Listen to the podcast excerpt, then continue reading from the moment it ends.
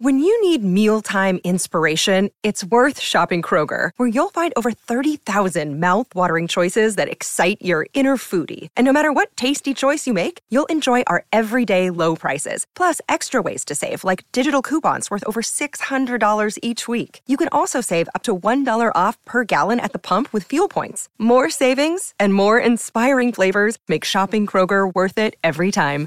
Kroger, fresh for everyone. Fuel restrictions apply. The following podcast contains explicit language, including the words, well, you'll just have to wait and see.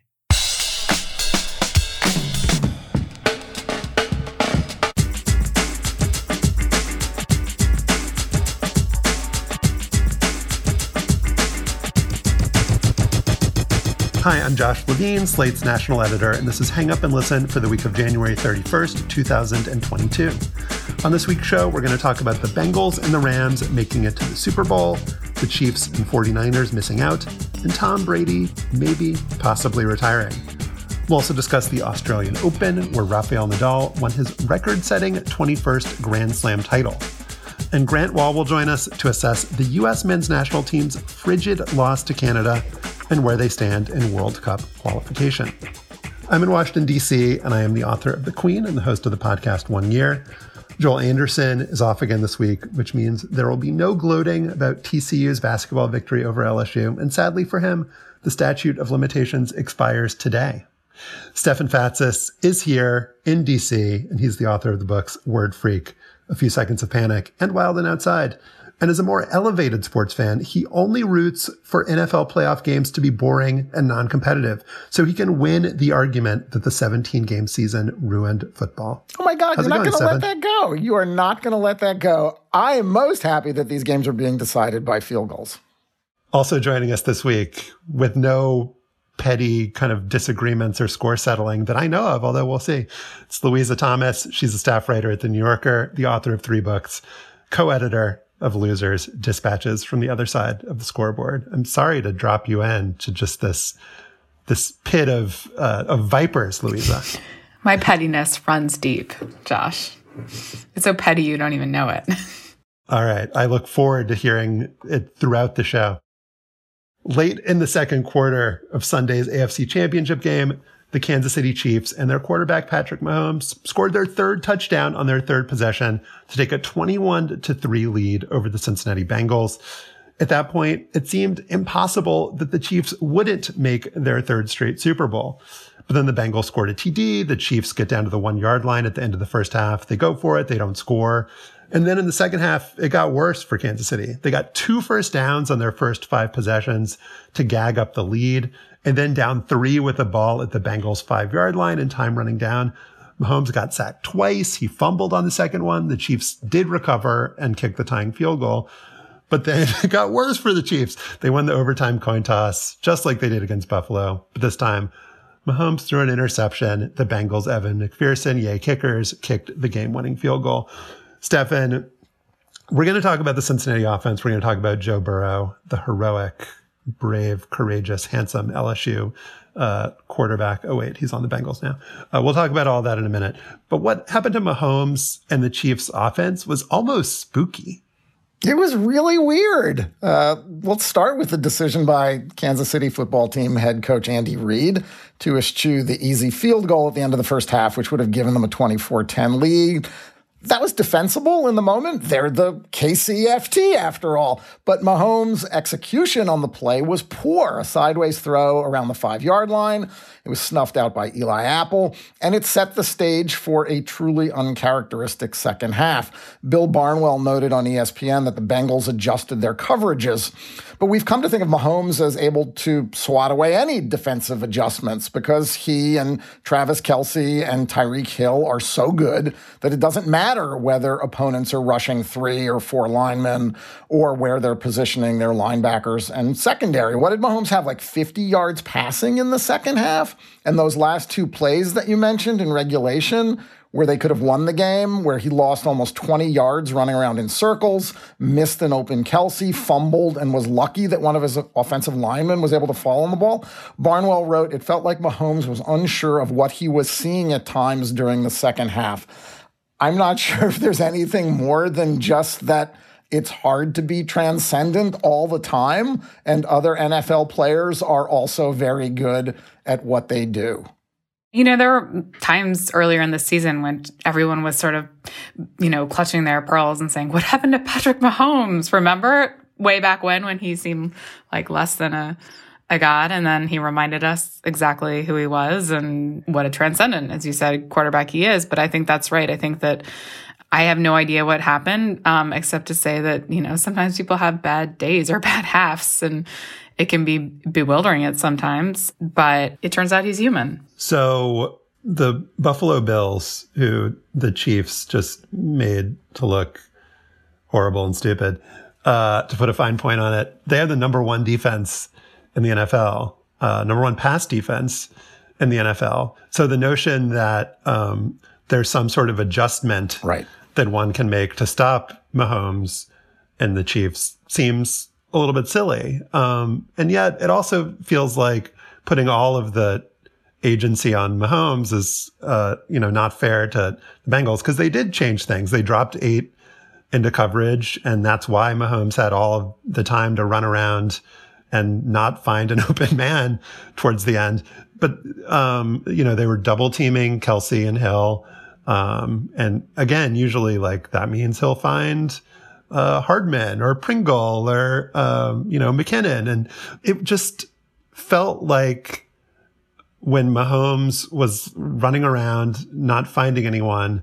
This is the downside of a quarterback who, when he freelances and freestyles, you say, nobody else in the league can do this. Nobody else in the league should do this. Nobody else in the league could get away with this, Stefan. Um, and in this case, like he, he makes it, he makes the game kind of harder for himself sometimes than it needs to be. Like as Barnwell was pointing out, like Travis Kelce is kind of open. open. just like immediately on the play where he ran back 20 yards and, and got sacked. Um, and so in the like five or 10% of games where he doesn't play well, he looks worse than like a standard issue quarterback having a, a, bad game. He like looks better when he's having a good game and looks worse when he's having a bad yeah, one. And in fairness, in overtime, the interception did not really feel like it was Mahomes' fault. That was an excellent play by the defenders. I mean, the, the, the he got right there at the last second to poke the ball out of the hands of the receiver, and it went right into the arms of a Bengals defender. So it's hard to blame Mahomes there, but certainly you had those two quarters of utter terribleness from Kansas City's offense. I mean, the worst half in any game posted by Mahomes ever in his career. And to have it happen then obviously magnifies the badness. Let's talk about Joe Burrow, Louisa. He is in his second year came to a team that had the number one draft pick, which by definition means it's bad. They were bad again last year, and and Burrow uh, tore up his knee, and so coming into this season, uh, it was like what 150 to one or something that they make the Super Bowl, and that seemed generous. Um, they have a bad offensive line, um, and so he's getting pressured a lot. Um, is there something about him like?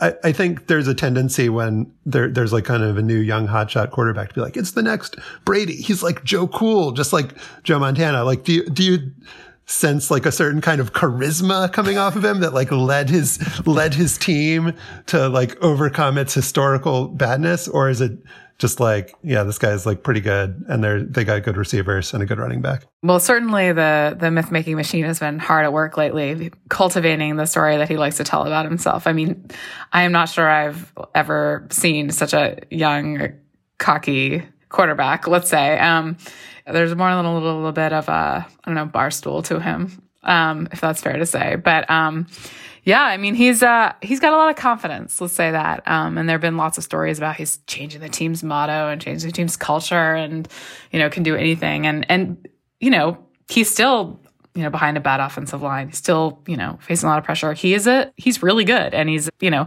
showed more than once yesterday. He's a kind of an escape artist too, and that's rare. You know, and it's rare to have the kind of poise um, and when your team is behind by that much and confidence. But um, Yeah, I mean it's always hard to say, you know, from the outside how much how much does changing the team slogan from "Why not us" to "It is us" actually makes any difference.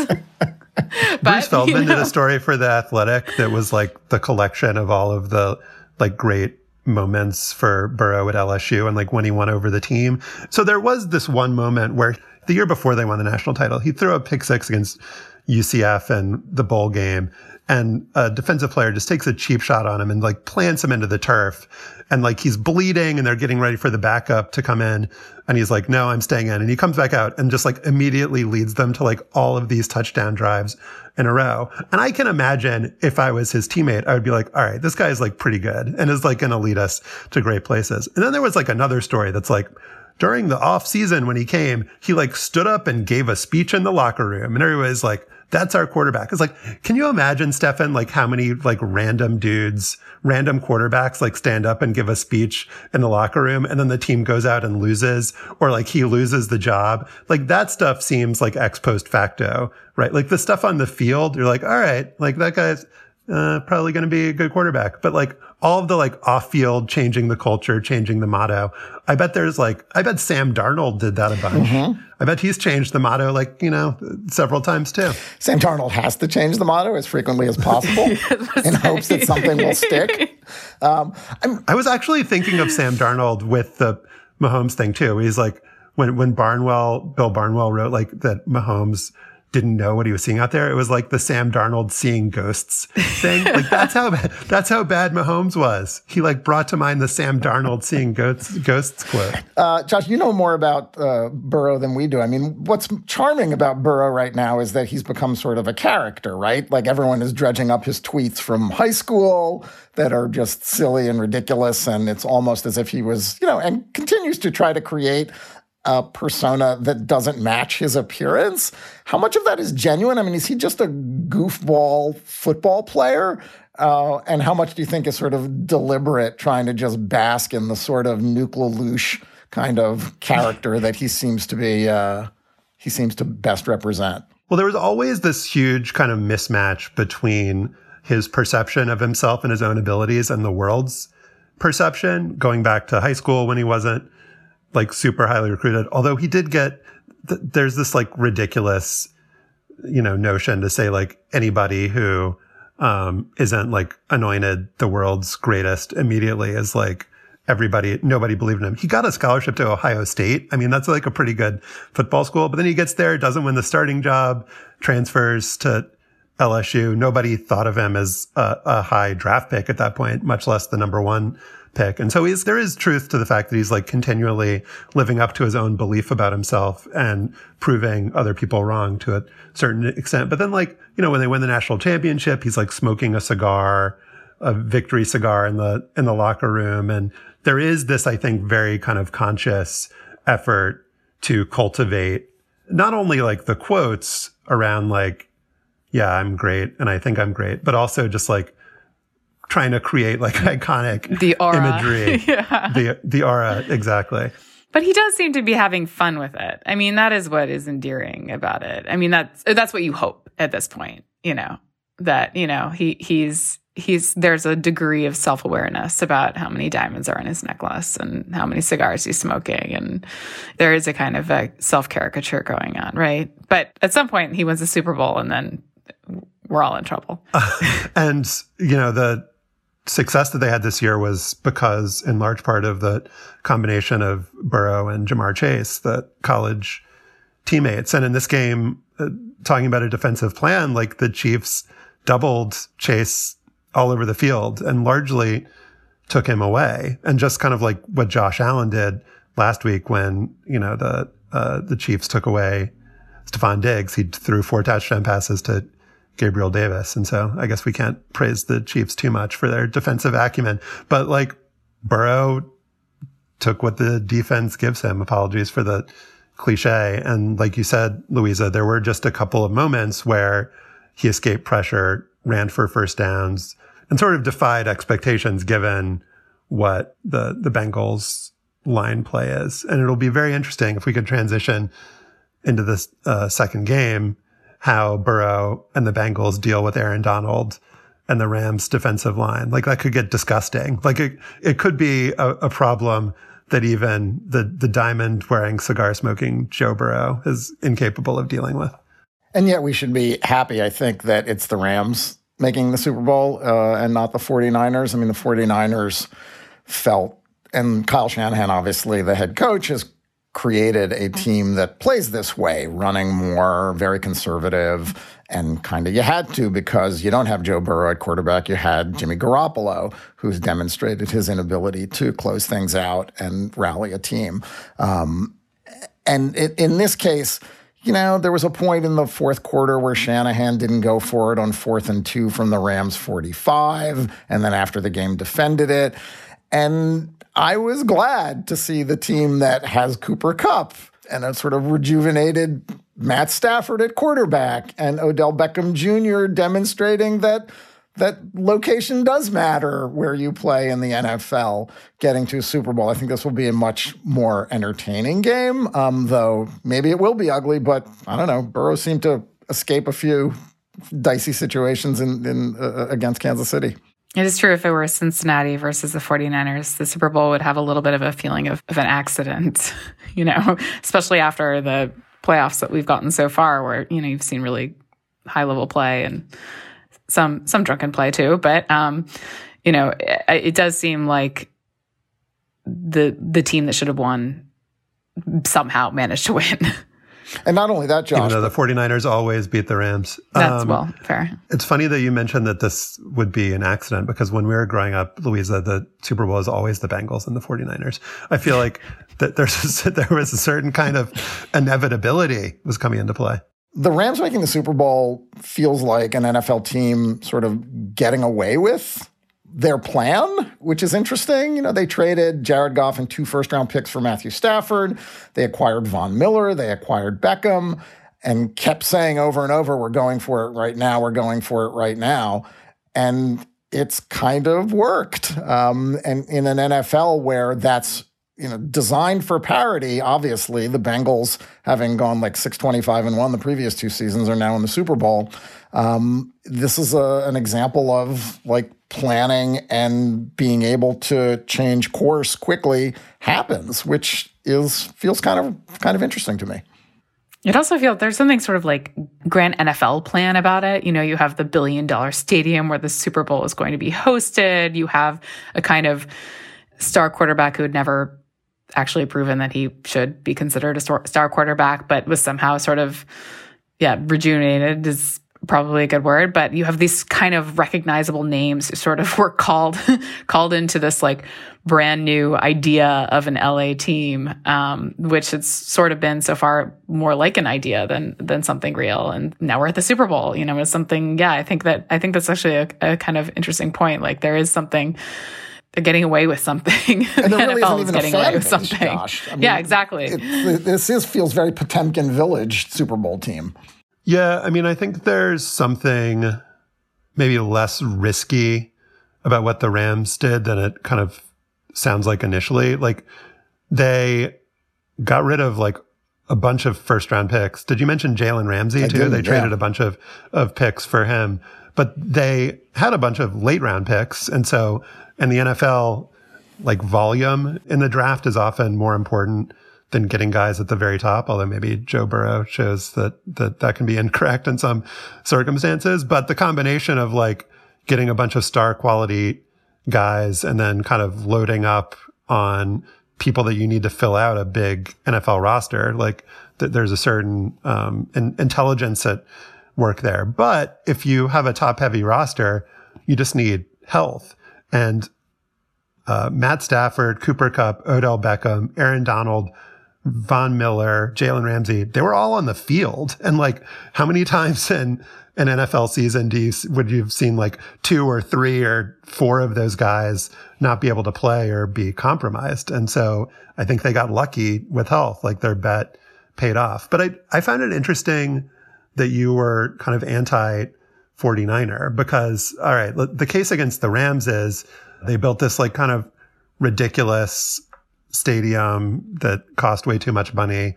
They don't actually have fans. They got like outrooted by the 49ers. And you think that it's like better to root for a team because their quarterback is good. Like the fact that Jimmy Garoppolo is not a good quarterback by NFL standards made, I thought the 49ers more fascinating to watch, actually. Hmm. Like what they did with Deebo Samuel and putting him at running back. Like there's no player and, and, uh, I think that I'm speaking for Joel here as well.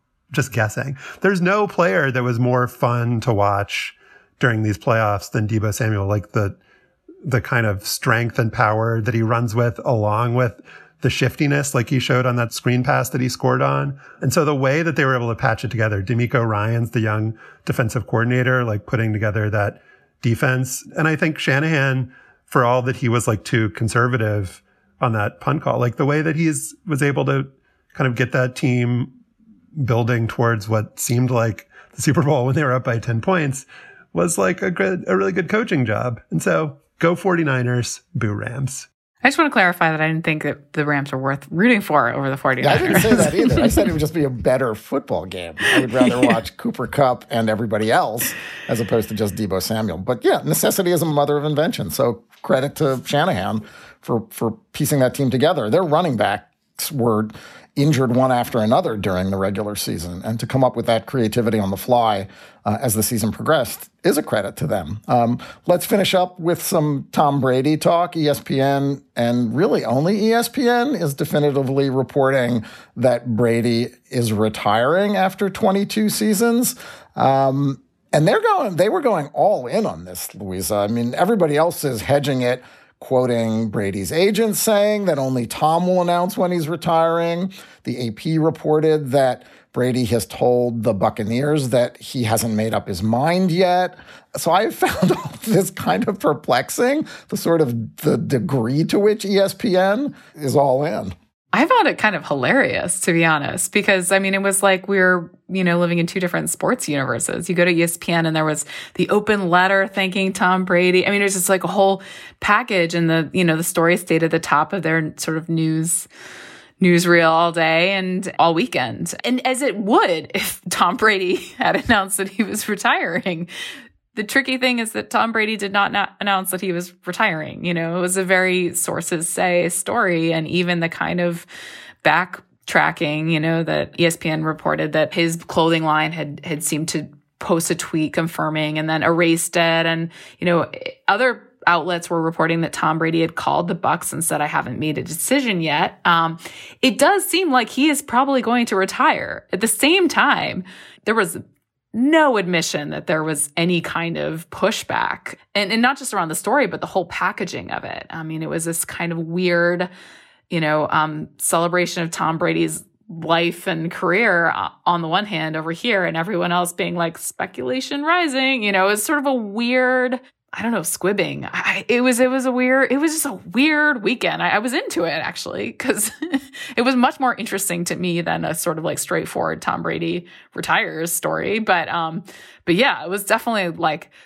pretty amazed at ESPN's just refusal not to spin even the, uh, den- you know, semi denials, soft denials into soft confirmation of their story.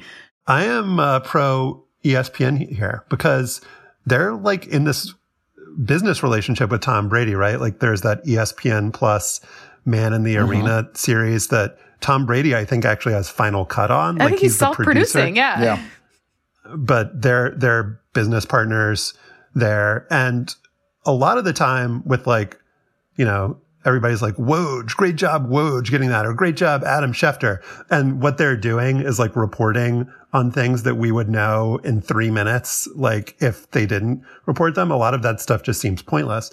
But in this case, it's the very rare like announcement like this that they, it's a legitimate scoop and Brady's denial. It's not even a denial. Like, and as you said, the TB12 Sports account sent a tweet that uh, confirmed the decision. And so good on ESPN yeah. for not pretending to go along with this idea that Tom Brady isn't retiring. It does lead to like an interesting epistemological question of like, what is a reti- retirement? Like, if Brady hasn't announced his retirement, even though they know that he's retiring, again, like that just seems ridiculous and like hair splitting.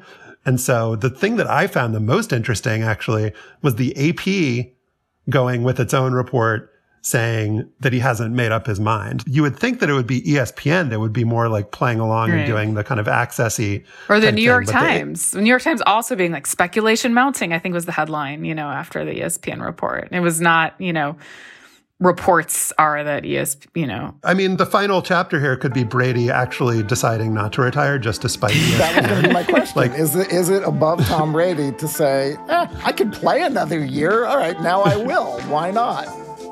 I would. I've got to say, like, much respect if he does. Up next, Rafael Nadal and the Australian Open.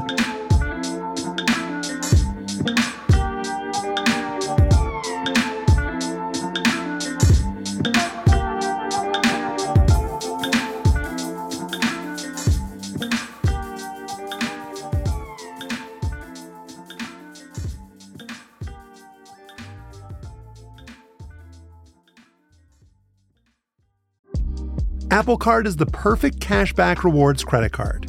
You earn up to 3% daily cash on every purchase every day. That's 3% on your favorite products at Apple, 2% on all other Apple Card with Apple Pay purchases, and 1% on anything you buy with your titanium Apple Card or virtual card number. Visit apple.co slash card calculator to see how much you can earn. Apple Card issued by Goldman Sachs Bank USA, Salt Lake City branch, subject to credit approval. Terms apply. Late on Sunday night in Melbourne, Australia, Rafael Nadal looked more down and out than even the Cincinnati Bengals did in the first half against Kansas City.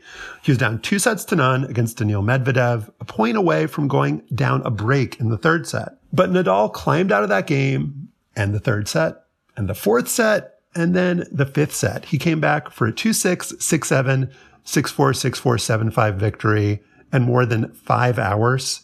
He won his 21st Grand Slam title, the most of all time in men's singles, one more than either Roger Federer or Novak Djokovic. Louisa, this was not the most dominant performance of Nadal's career, but for me, it was maybe the best example of why he's great. He was coming off a long-term foot injury. He hadn't played for months before an Australian warm-up tournament, which he won incidentally. He's also playing against the best hardcourt player in the world, vaccinated male division. And for many hours, he looked like the second best player on the court. And yet somehow he fought, he changed tactics, and he was holding the trophy at the end. And I should say that I DVR'd the match. I set it for six hours. And when I turned on my TV at 9.30 Eastern time, I saw the first thing I saw was Medvedev holding a little plate and oh, talking. No. And then and then when I, I spent the next however many hours, you know, I fast forwarded, so it didn't take that long.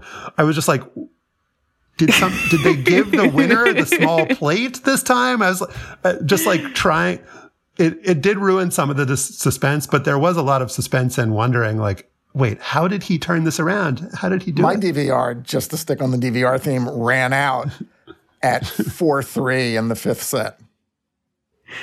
I managed to watch the end on uh, ESPN Plus's Spanish uh, feed. And this wasn't even the longest Australian Open final that Nadal has played, which is a pretty unbelievable uh, record. Um, I mean, I think you could see how much this meant to him. I mean, I think he, in some ways, maybe even confirmed his greatness to himself. Not that, you know, we need that. But um, you could see how much it meant to him. Even after he won the semifinal um, against Matteo Berrettini, he was emotional in a way that you don't normally see him at that stage. Um, he has been very open about what a difficult um, month this has been. He called it the most emotional month of his life before the tournament. He um, gave an interview to um, Ben Rothenberg for the New York Times about how he was very close to retiring. He had a very difficult bout with COVID. He had um, foot pain that really seemed to not entirely go away. You could see it in this tournament affecting him as as matches went on. And um, I have to say, this match went exactly the opposite way that I expected it to. Um, you would sort of assume that the 35 year old um, great would come out, you know, guns blazing and that he would fade, um, which is his has been what's happened. Um, he got heat stroke earlier in the tournament, but actually he he looked completely lost for two and a third sets. And the the exciting thing was watching him figure out Medvedev's game and exploit Medvedev's, you know, weaker volleys and and kind of will himself into a, situation where he he could win. I mean, he has not come back from two sets down, you know, in more than a decade. it's just amazing. It's incredible. Stefan, when we think of Nadal, we think of grinding long rallies. And in the first part of this match, the grinding long rallies were pretty much all going Medvedev's way. Like, um, they played an amazing match at the, at the US Open. Um, and it's just a great stylistic kind of scenario when they, when they play each other because Medvedev is the guy who is not going to be troubled by, um, you know, Nadal from the baseline. He could do that all day, although he was cramping a little mm-hmm. bit towards the end. But so what Nadal did was you know, he did use a lot of drop shots and draw Medvedev in, but he just started going for it like towards the end of the match and was like, all right, I'm not going to be like grindy Nadal. I'm just going to like blast the ball. And that's kind of when it turned around. And it wasn't like he should have necessarily been doing that from the beginning. It made sense for him to play the way he did. And he took on more risk by hitting the ball harder and trying to play these shorter rallies and he executed. So kind of a risky strategy, but he nailed it. Well, he had nothing to lose. Is there a little bit of that? I mean, he recognized I'm down two sets. I mean, he was down, you know, like you said, he was on the verge of, of being in an real, truly insurmountable position in the third set. Um, he told Eurosport after he was broken when serving for the match at 5 4 30 love, I thought, fuck, am I going to lose like in 2012 and 2017? But I just kept fighting. I can lose, he can win, but I can't give up. Um, and it felt to me like he probably said the same thing to himself in the third set. Like, like I should just go for this. I mean, it was all so improbable. Josh, you and I saw him in Washington last summer in late August, early September. And it was like a miracle he was there, according to him and to everything that was being written about him. That was not that long ago. I mean, it really is a remarkable recovery with very little tournament play in between. And then to just sort of cruise through the early parts of the Australian Open, survive five sets against a young player, Denis Shapovalov, in the quarterfinals, and then four sets in the semifinals against Berrettini, and then this crazy comeback in in the finals. I mean, what a human! What an athlete!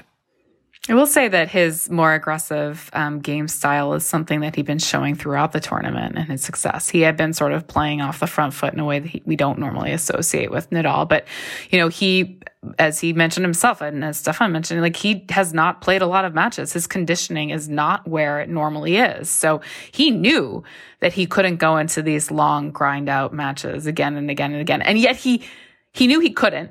He still did. he somehow managed to win. I mean, I think if you'd asked Nadal um, whether or not he could have won a match like this before before the match, he probably, like everybody else, would have said no. And yet, the kind of gift that he has is that he could do it anyway. Let's talk about Medvedev, who was just Medvedeving all over the place and in all uh, sorts of ways. Um, Let's maybe start with the semifinals in his match against uh, Stefanos Tsitsipas, where he very loudly accused uh, his opponent of being coached by his father. Let's listen to that. And his father can talk every point. Bro, are you stupid? His father can talk every point. His father can talk every point. His father can talk every point. Louisa, not unusual for uh, Medvedev to uh, be voluble let's say. What did you make of his kind of on court and off court commentary and behavior during this tournament? Um, well, we've seen it all before, as you say. You know, his long history of uh, absolutely losing his mind during tennis matches and saying um, regrettable things, um, and then going uh, into a press conference and more or less apologizing for his um, intemperance. He was asked uh, again if he if he ever regretted these outbursts and he says all the time you know he he does he has a kind of impulse control problem on the court you know in the heat of battle. And then and it's sort of hard to know what to make of it because it is really it can get really ugly. I mean it, at times it's gotten you know he's you know made a racist comment, you know, early in his career.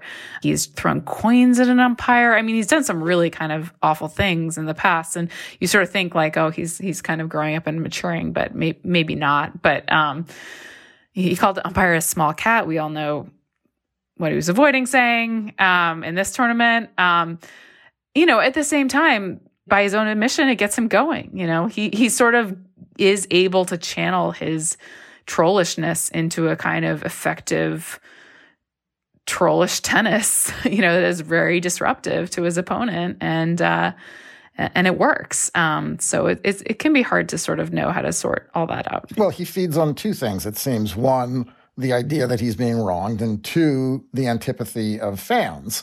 Um, you know, he had beef with Tsitsipas going back several years. In 2018, when he was upset about Tsitsipas taking a long toilet break in the middle of a match. After the match, he said, "Man, you better shut your fuck up, okay?" Iconic, uh, which is a lovely line, of course. Um, and then the fan stuff, we sort of became a public phenomenon at the U.S. Open a few years ago, and we saw that again here in Australia in the final. Clearly, and Medvedev, of course, knew that this would be the case.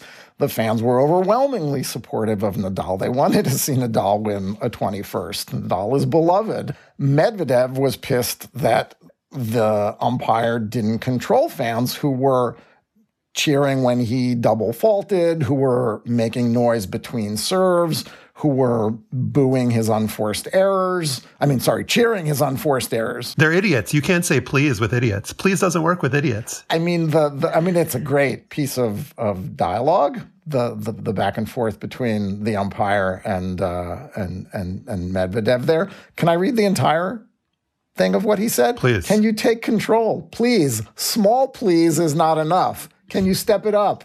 Can you step up? Say it every time. If you have to say it 25 times, say it every time they do it. After the point, say it every time. Step up. It's the final of the match. Step up. Please is not enough. They're idiots. With idiots, please doesn't work. Did he have a point, Louisa? Uh, yes. I mean, yes and no.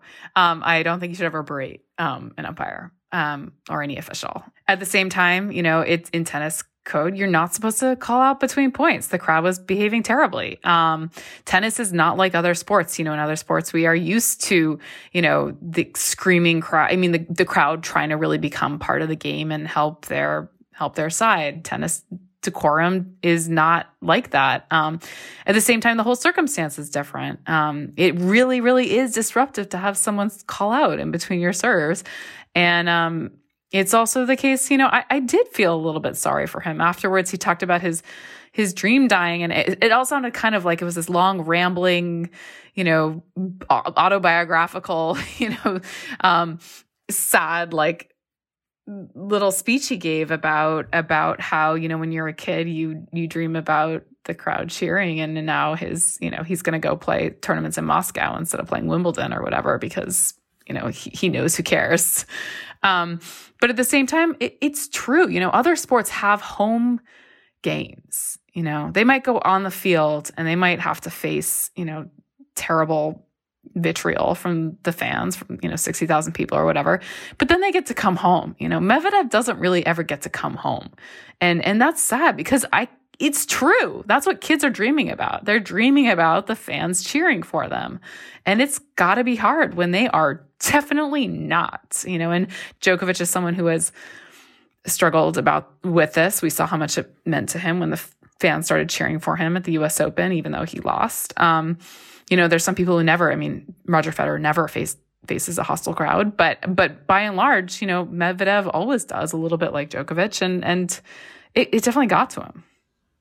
Yeah, I hearing that press conference, it sounded a little bit like a villain origin story. I mean, he's sounding very much like Djokovic and complaining that the fans never cheer for him and he doesn't get his due. Um, and so you can feel maybe like a tiny bit bad for him, but also it's just like that's how it works. You're playing against Rafael Nadal, who's going for his record setting Grand Slam title. You have one Grand Slam. You're a good player, but like he's been playing almost two decades, like just understand that that's the way the world works and deal with it. And the thing that's any court so funny that Yeah, but the but also the thing is he plays well when he's when he's angry and when the crowd is against him. And so you would think that there would be some sort of understanding or recognition that this is actually not harming his like career and his performance and that also the reason that we know him and talk about him is because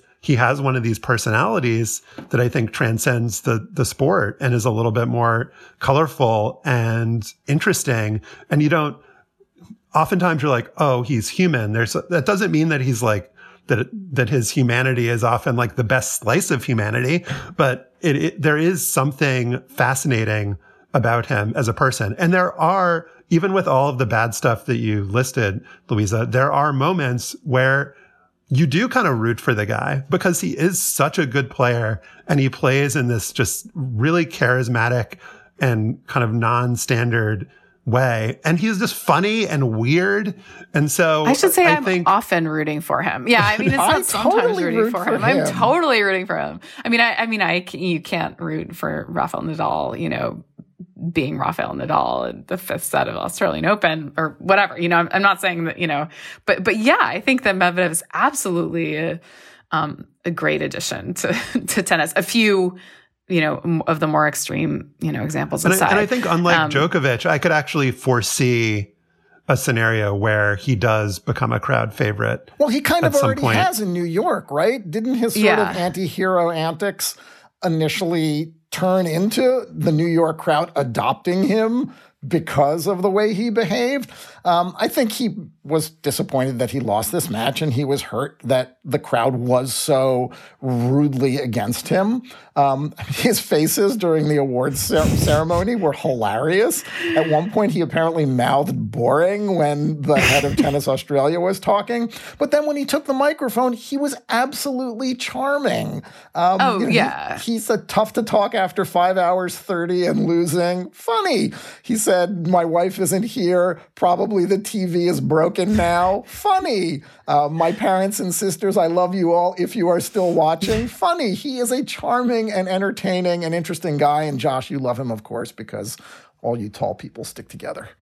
And also, as I've referenced before, he has some self awareness. Like he gets about back, you know, he gets back to the, you know, press conferences and and he apologizes. He's not someone who's like can be a little bit clueless about how it plays or how it seems or you know he he obviously gets carried away and it obviously does help him and so maybe it's never going to end maybe it shouldn't you know if if he cares about winning tennis matches but um yeah, I mean, I think he's a, I, I think he's a fascinating, complicated guy. I mean, I think it's, he's very appealing in a lot of ways. Um, and he has a really kind of weird, appealing game. I mean, it's like, it's very much like Djokovic in a lot of respects in the sense that he can just outgrind anyone from the baseline and he can hit shots from contorted positions and he has a big serve and he's got areas he can work on, but he's an amazing, weird backhand. I mean, it, it, there's a lot kind of weird, unusual stuff going on in his game, which is unlike anyone else. And that's appealing too. I mean, it's like Djokovic only with like a big dash of weirdness. And, and, you know, I'm, I'm here for it.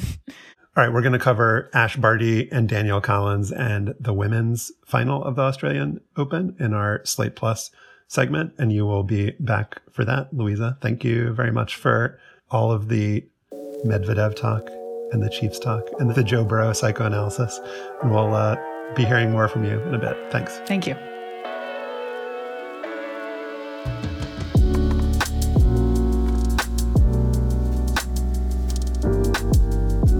Up next, Grant Wahl on the U.S. men's national soccer team's loss to Canada.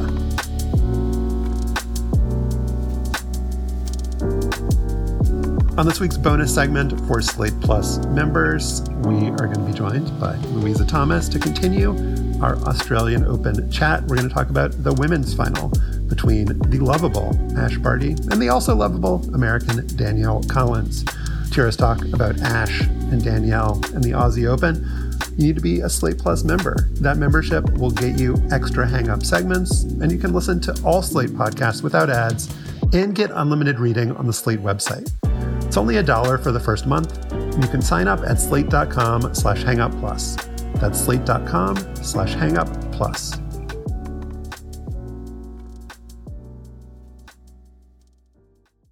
Another day is here, and you're ready for it. What to wear? Check. Breakfast, lunch, and dinner? Check. Planning for what's next and how to save for it? That's where Bank of America can help. For your financial to-dos, Bank of America has experts ready to help get you closer to your goals. Get started at one of our local financial centers or 24-7 in our mobile banking app. Find a location near you at bankofamerica.com slash talk to us. What would you like the power to do? Mobile banking requires downloading the app and is only available for select devices. Message and data rates may apply. Bank of America and a member FDIC.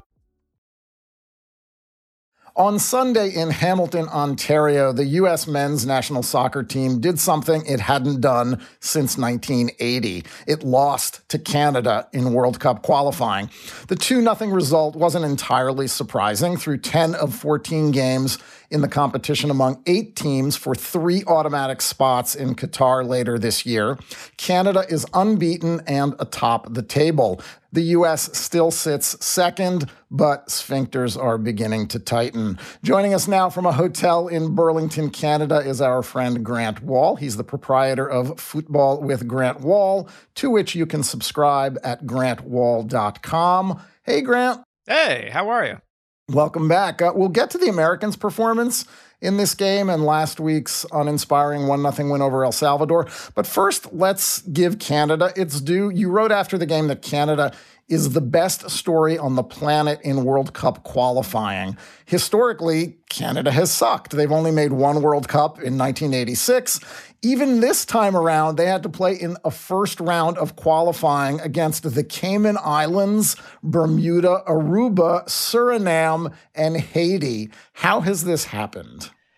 You know, it's pretty incredible Canada's men's rise. Their women's team is is terrific and has been for a while. They're the Olympic champions, but the the men's team has had talent individually over the years occasionally but they've always been sort of as a national team less than the sum of their parts and now the talent's on a completely different level with Canada's men's team you've got the best player in CONCACAF Alfonso Davies star for Bayern Munich who actually wasn't available for this US game they beat the US without him um, but there's other great players too. Jonathan David, who actually was born in New York City, uh, Canadian citizen, forward, uh, worth about fifty million dollars on the transfer market with Lille.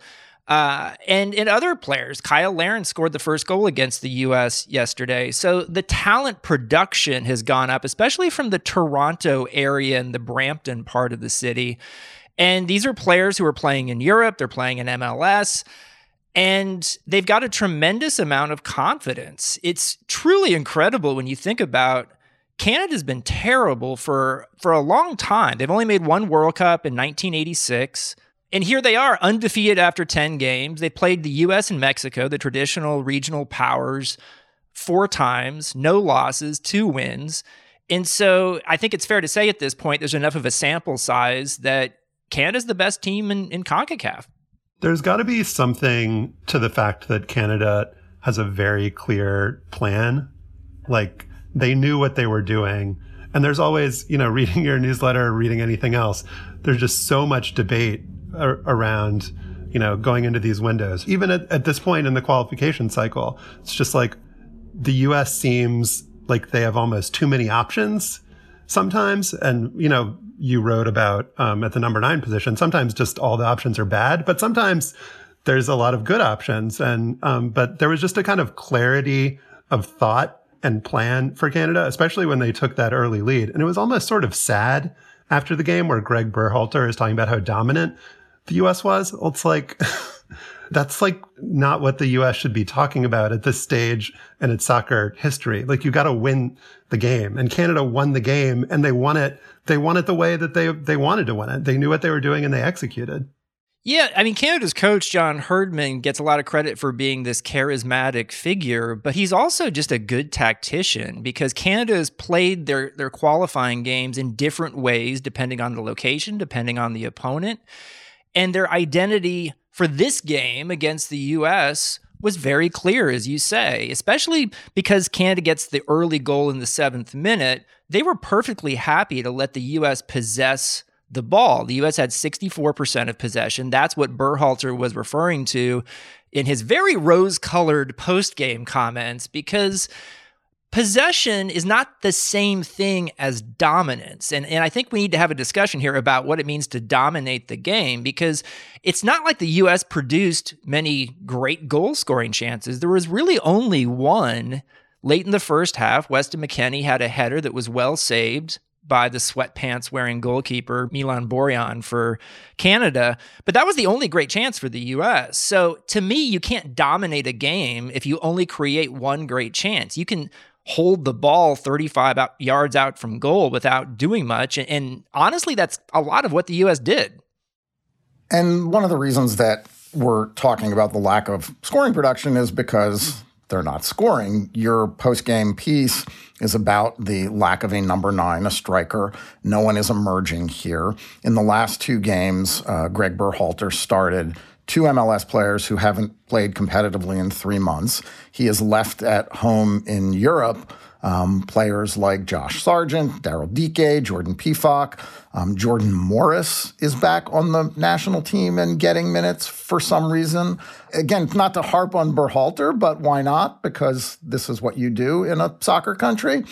You know, he said after the game that, you know, he started Jesus Ferreira and Gyasi Zardes in the last two qualifiers because he's thinking about game plan specifics and even though they're not in season form, they get to play. It's all very confusing to me. I mean, the U.S. has had no answers. They have no goals in three qualifiers, one goal in three more, two goals in the last three games, two first half goals total in the 10 games so far.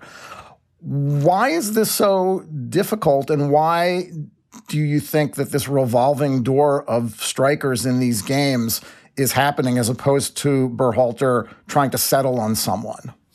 I'm really surprised that Ricardo Pepi, even though he's just 19, is not playing more minutes in these first two games of the window because, like you said, the guys who are starting in front of him are two MLS players, Zardes and Ferreira, who didn't even make the playoffs, by the way, at MLS. So they haven't played a game competitively at club level since early November. And so, why would you choose those guys over uh, Pepi, who is currently playing games in the Bundesliga? Maybe not as well as he'd like to, but he's getting playing time for Augsburg in Germany. And so, for Pepi to only get 21 minutes in the first two games is is baffling to me. Now, it's not just about the center forward position when it comes to the lack of goal production. And the US is only averaging 1.3 goals a game over these 10 games. That's the second lowest in the seven World Cup cycles of qualifying going back to 1998. So pretty poor goal production and the chances aren't being created enough you know and that's also on the you know poor crossing on not taking advantage of transition opportunities christian pulisic is in a funk right now and he needs to have a big game on wednesday night the opportunity is certainly there against Honduras because Honduras hasn't won a game in 10 in World Cup qualifying and they're already eliminated. But this suddenly becomes a really important game for the U.S. to get three points if they want to feel pretty good about qualifying for Qatar. So, on your podcast, Grant, that you do with um, Landon Donovan and Chris Wittyngham, Landon talked about how it didn't look like Pulisic was having fun in the game against El Salvador. And Landon's a guy who talks about his emotions and his feelings. He talked about them during his career a lot. And so had some really interesting insights about Pulisic, kind of maybe for the first time opening up uh, about how difficult it's been for him at Chelsea and having the pressure on him um, playing for the U.S. And I think I'm sort of caught in between here because it's clear that he's not playing well. It's it seems even clear to me to say that he's trying to do too much, like just dribbling into trouble and um, that there's just something off there. But this idea that you could see in his face that he's not enjoying it, well, why would anybody on this team be enjoying it right now? Um, and and Pulisic often, like even when he's successful, he's often getting fouled a lot. And so there's moments in games where they're doing really well, where he's like looking angry at the refs and at the opposing team. And so it it feels to me like yeah, for him to look like he's enjoying it, he'd need to score a goal or the team would need to be scoring goals. I don't know about reading too much into his psychology, like he's not having fun. And that's the reason why the team isn't doing well. Yeah, I tend to stay away myself from reading too much into body language and and things like that. Though I, I do think Landon's comments were insightful, and we have seen Christian Pulisic even uh, earlier in the pandemic come out and say, "Look, I, I have seen a therapist during the pandemic to uh, to help me deal with some things," and I think it's great that he's speaking publicly about mental health. Uh, Donovan was one of the first athletes, I think, to to do that uh, very often, but. Um, you look at Pulisic right now, and clearly what's happening at Chelsea doesn't have him in a in a great frame of mind.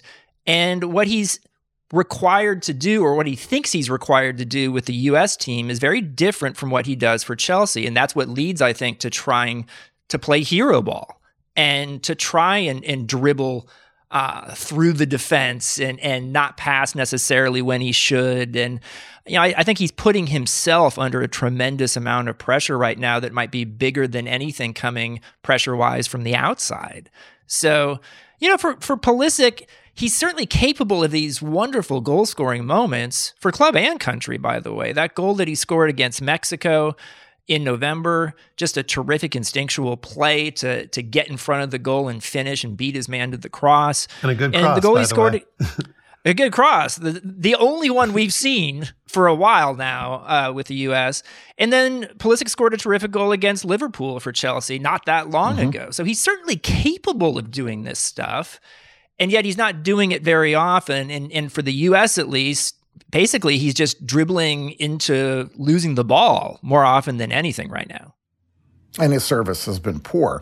Um, Paul Tenorio has a piece up at The Athletic after the Canada game that talks about the difference in in appearance, and this ties into Pulisic and other players as well. Canada looks like they are having fun. They are loose. They are successful. They have an idea of what they're doing. The U.S. feels yeah, because like they're winning every game, Stefan. I know, but but you know, it's not like the U.S. is losing every game either. They're in second in the group. They've won five out of the ten and tied three more. Answer me this: Did they um, look like they were having fun when they beat Mexico? they did they did look like they were having fun, but that feels like it was a while ago now. And that's how that's how this works in World Cup qualifying. It is game to game.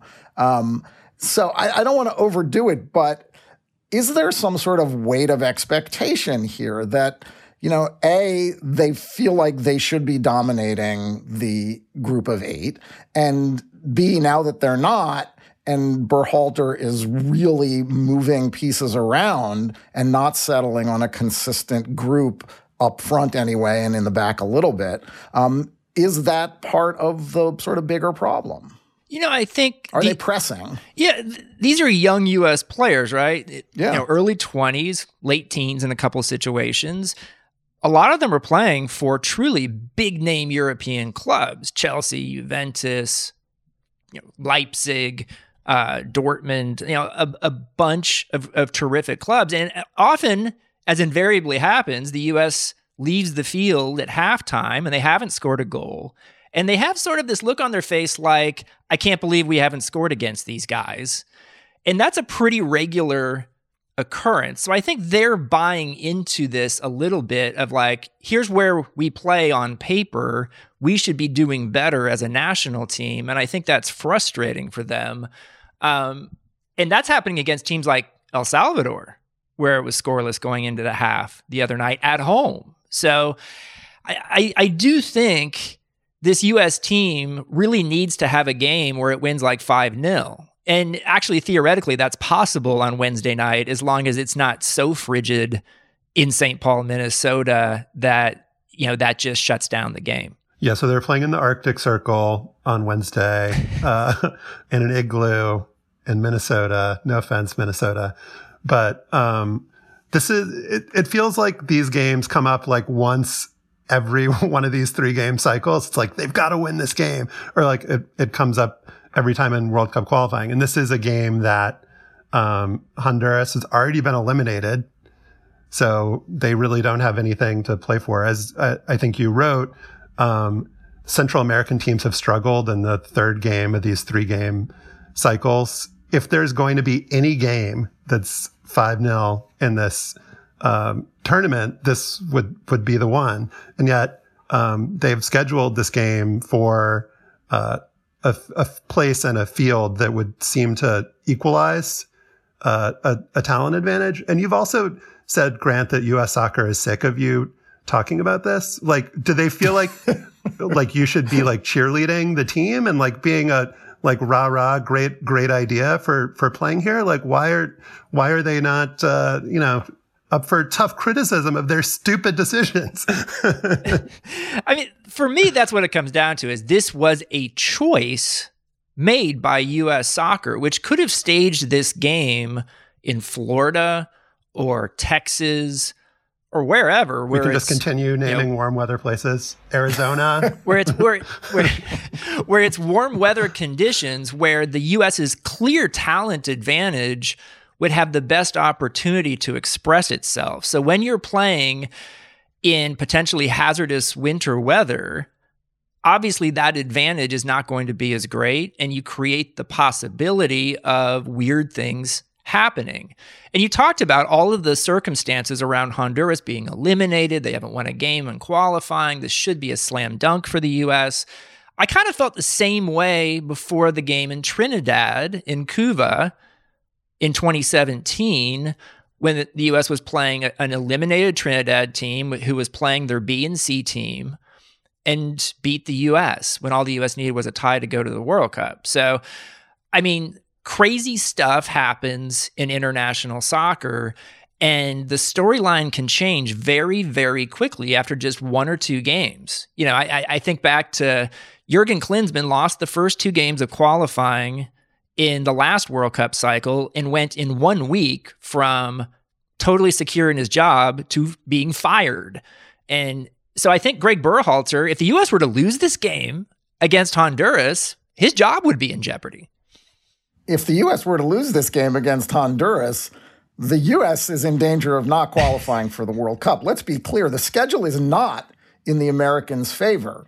Honduras in literally zero degree weather wind chill of what forecast for like negative 11 on Wednesday night in St. Paul. And then the last three games of the cycle are against the teams that they're competing with for spots at Mexico, Panama at home, at Costa Rica. There are no guaranteed points in those three games. No. And so you don't want to leave this until the final window where the U.S. would be needing points at Mexico or at Costa Rica, two places where the U.S. hasn't gotten many points over the years, even when they were playing better than they are now. So there is, I guess, technically some margin for error as of right now, in the sense that the U.S. is one point above fourth place Panama, and the fourth place team will have to go to an intercontinental one game playoff against likely New Zealand in June in Qatar. If you're the US, you don't want to be in that fourth position. If you can win your two remaining home games against Honduras on Wednesday and at home against Panama in March, the US should be okay to finish in the top three and go to Qatar. But there's really, really not much margin for error here. Can we just lay out the nightmare scenario here just for fun. So let's say in this mm-hmm. on, on Wednesday, Panama Panama beats Mexico, and Costa Rica beats Jamaica, and the U.S. loses to Honduras. You're going into the final, and Canada they're basically gone at this point. Like that, that they've qualified. Um, you're going into the to the final three games with uh, Panama 20, USA 18, Mexico 18, Costa Rica 16. US has to play at Costa Rica, so could theoretically get passed by them. Fifth place. The nightmare scenario is Costa Rica getting back into this. Uh-huh. Um, and and the US at this point controls its own destiny. So you win at home, you should be okay. But stranger things have happened. We've seen it the last cycle. So many things had to come together for the US not to qualify, and they all did. So you would think that was like a once in a millennium type situation, but maybe it's not. Maybe it's a twice in a millennium type situation, which is what it would be. Grant Wahl, he creates podcasts and great stories at Football with Grant Wahl. Subscribe at grantwahl.com. Thanks again for coming on the show, Grant. Great to have you as always. Thanks for having me.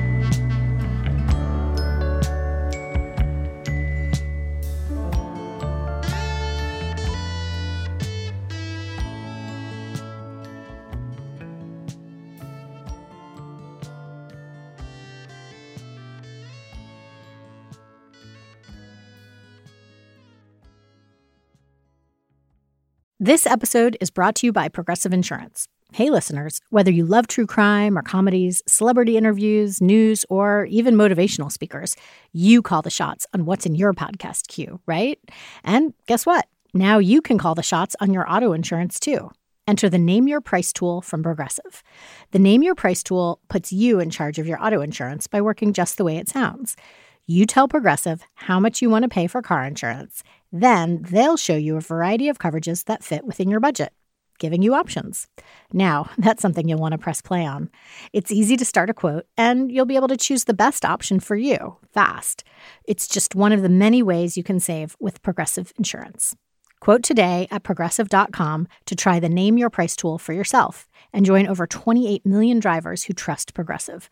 Progressive Casualty Insurance Company and Affiliates. Price and coverage match limited by state law.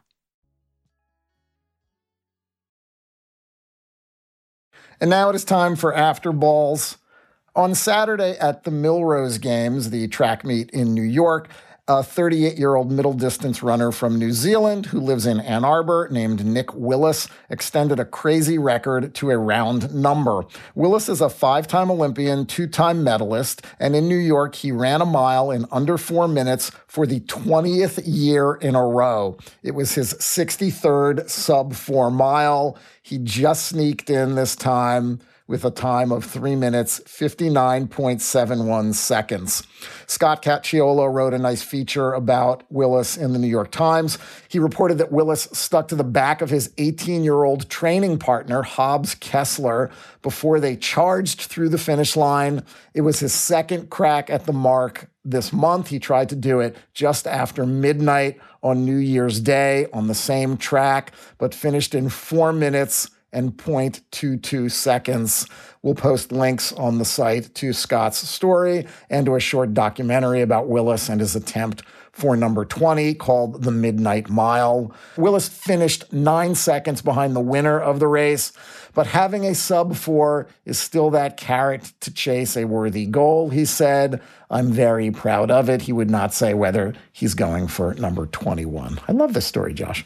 Uh, you do. I love that you love it, and I love it too, a little bit. Yeah, um, amazing. So our Nick Willis this week is the dramatic conclusion of our three-part series on that most dramatic of subjects, Stefan, the goofy sports idea. All right, it is our hang up and listen honor to to be joined now by the winner of the Goofy Sports Innovation Poll. He's Steve Jacobs, a software development manager who lives in St. Louis. Steve, welcome to the show. Hi, guys. It's great to be here. Thank you so much for coming on. All right, I'm going to go back so for our listeners and remind everybody what we did. So we at, we solicited your ideas for Goofy Sports innovations, uh, and then we had a little Twitter poll last week. The four finalists were baseball. For every three strikeouts you make in a game, you lose an out in basketball, a cap on the number of three point shots you can take in a game. Again, baseball, the scramble, whereby a runner on base can score after a third out as long as he crosses home plate before all of the defensive players clear the foul line on their dugout side. And finally, multi puck overtime, where an extra puck is shot onto the ice after each minute of overtime in hockey. Uh, the results were losing out 6%, cap on threes 13%, the scramble 31%, multi puck overtime an even 50% of the more than 200 votes. Steve, it was a landslide. Um, I was kind of surprised. I thought the scramble was going to give you a closer uh, a closer race there. I, I think it's the simplicity. I mean, multi puck just says it all. Um, and it, it speaks to the excitement of hockey already and just adds a multiplier. So, how did you come up with multi puck overtime? Is this a long standing idea? You know, I've been scratching my head all week trying to think of that. Um, I think it's probably back when, as kids, we used to play uh, that bubble hockey, like foosball, and we just, when things got boring, we just start adding extra pucks. And uh, like you said last week, Josh, um, you know, it is pinball, right? Pinball with multi ball and multipliers and and for some reason that's just stuck in my mind And back in the back in the 20 teens when NHL was working on some ideas for overtime, this one just really came to me. Um, I just never had a, a, a, platform to share it and push it forward until now. So grateful to have. That. I like my innovation, my idea to make it like bubble hockey, where there is something hovering above center ice and the puck drops out. Yeah, I like. Um, one thing that was really um, uh, amusing to me, Josh, last week when you started the idea with well, puck, uh, you know, fans would throw a puck out. For a second in my brain, I just thought, well, that's ridiculous.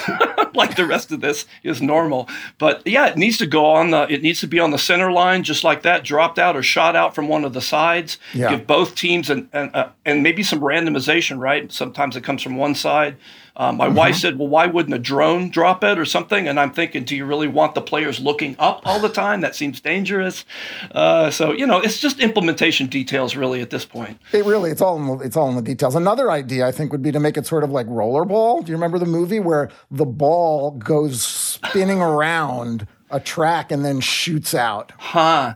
It kind of requires some some changes. Uh, but yeah, I can, I can see how that might might be an interesting aspect. All right, so Steve, with any great idea, you're going to have people that don't understand its greatness. So let me embody the role of somebody who's a multi-puck critic because you're going to be facing a lot of of attacks and criticism from the purists who don't want to change mm-hmm. the, the game. They're going to say this is like another gimmick, like the glowing puck.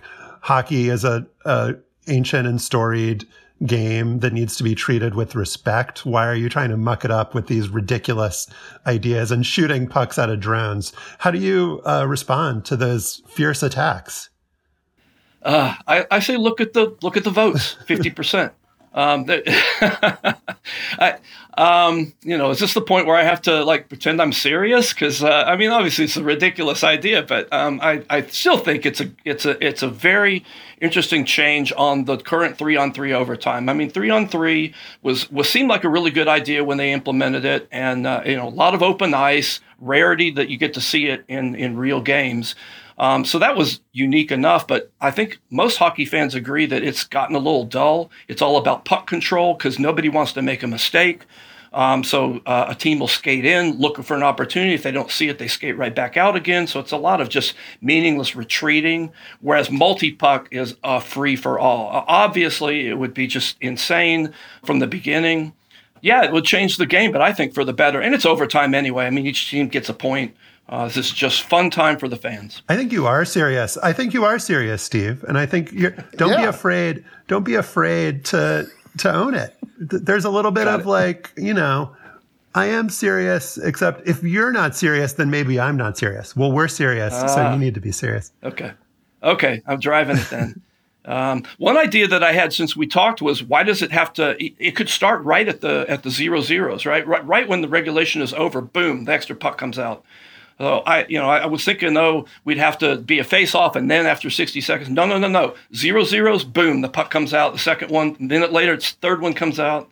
Um, right. So why why bother with uh, another intermission? We got enough intermissions, and they're too long in hockey, right? Exactly. Exactly. The excitement starts right at the end. Teams would strategize; they'd get fresh players out right before zero zero, and then then the free for all begins. What do we think the record would be? Let's say you play this for a season, maybe 10 seasons. Like once we get a, a sample size up, do we think that as soon as the second puck gets out uh, on the ice, then a team would just score like pretty close to instantly? Do you think we would get to three, four, five? Like what what would be the the kind of world record most pucks on on an ice on the ice? Wow. Well, you know, I'd have to see some testing in the minor leagues first and kind of get a feel for what uh, uh, what to expect. Because obviously, teams would have to adjust to this. Uh, but uh, yeah, I think I think it's another. You know, it's the start of a new record book. You know, three pucks, four pucks. Um, let's just see how it goes. I'm looking forward to the game where, and this is something that you're going to have to um, account for in the rules, where pucks cross the line into both nets at exactly the same time. We got a yeah. whole VAR situation brewing. Yeah, I know. That, that would definitely have to stop play, and you'd have to to to review it. But you know, we've got those rules already for for one puck. It's really hard to to make those make those determinations. And there's already you know, if if both pucks in that rare occasion when they both cross at the same time, play goes on, right? You drop drop some more pucks and let's get it started again. Yo, my last question is what happens if one of the pucks, but not both, goes out of play? Like a, a player just hits it into the stands. Do you immediately drop another puck in or do you continue playing with one? You know, that's where I go back to pinball. Uh, a ball goes down the center, you just keep going. It's it's gone. You know, uh, uh a goalie catches one, it's out of play. Next puck comes in 60, 60 seconds. I don't see uh, I don't see the problem with that at all. And Josh, I you mentioned it. last week that you know about goalies, or maybe it was Stefan mentioned goalies. My daughter had the idea of well, it's just like it's multi, um, so you get a bonus just like in pinball. Two x the the the goalies get twice the pay. Three x three times the pay. Uh, so they would be looking forward to it, I think. Steve Jacobs, he's the genius behind multi puck overtime.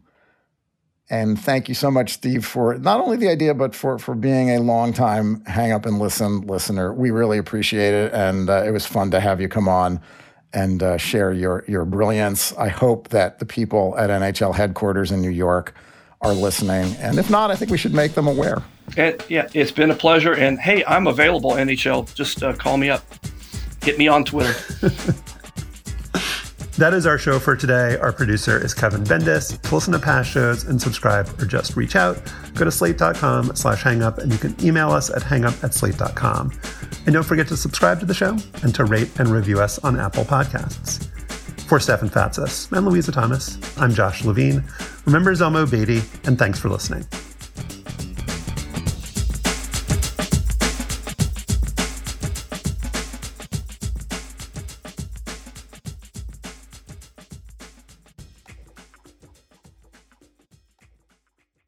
Time for today's Lucky Land horoscope with Victoria Cash. Life's gotten mundane, so shake up the daily routine and be adventurous with a trip to Lucky Land. You know what they say. Your chance to win starts with a spin. So go to LuckyLandSlots.com to play over 100 social casino-style games for free for your chance to redeem some serious prizes. Get lucky today at LuckyLandSlots.com. Available to players in the U.S., excluding Washington and Michigan. No purchase necessary. VGW Group. Void where prohibited by law. 18 plus. Terms and conditions apply.